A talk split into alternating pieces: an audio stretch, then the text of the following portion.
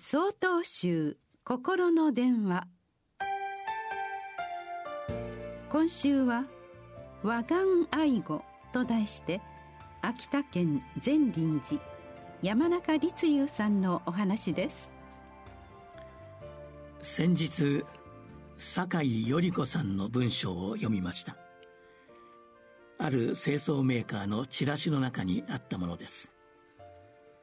酒井さんは著名な料理家であり数多くの本を出し若い頃からテレビやラジオの出演講演会など大変忙しく過ごしていたそうです。日々日本中を駆け回るような生活で家に帰っても心の休まることがなくついつい夫や子供に荒々しい言葉をぶつけてしまうことがありました。そんなある日子供を叱る声を夫に聞かされました。本人には内緒で夫が録音をしていたのです。それを聞いた酒井さんは大きなショックを受けました。何一つ悪くない子供にただ当たり散らしている自分に驚き悲しくなりました。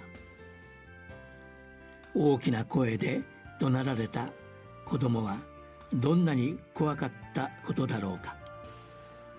その時の自分は檻のような顔をしていたに違いない。なんと申し訳ないことをしたのだろうかとつくづく反省したそうです。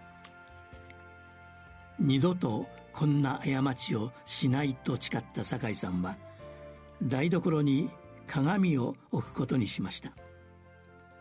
怒りがこみ上げた時にはその鏡を見てニコリと微笑む努力をしたそうです。和願愛護という言葉があります。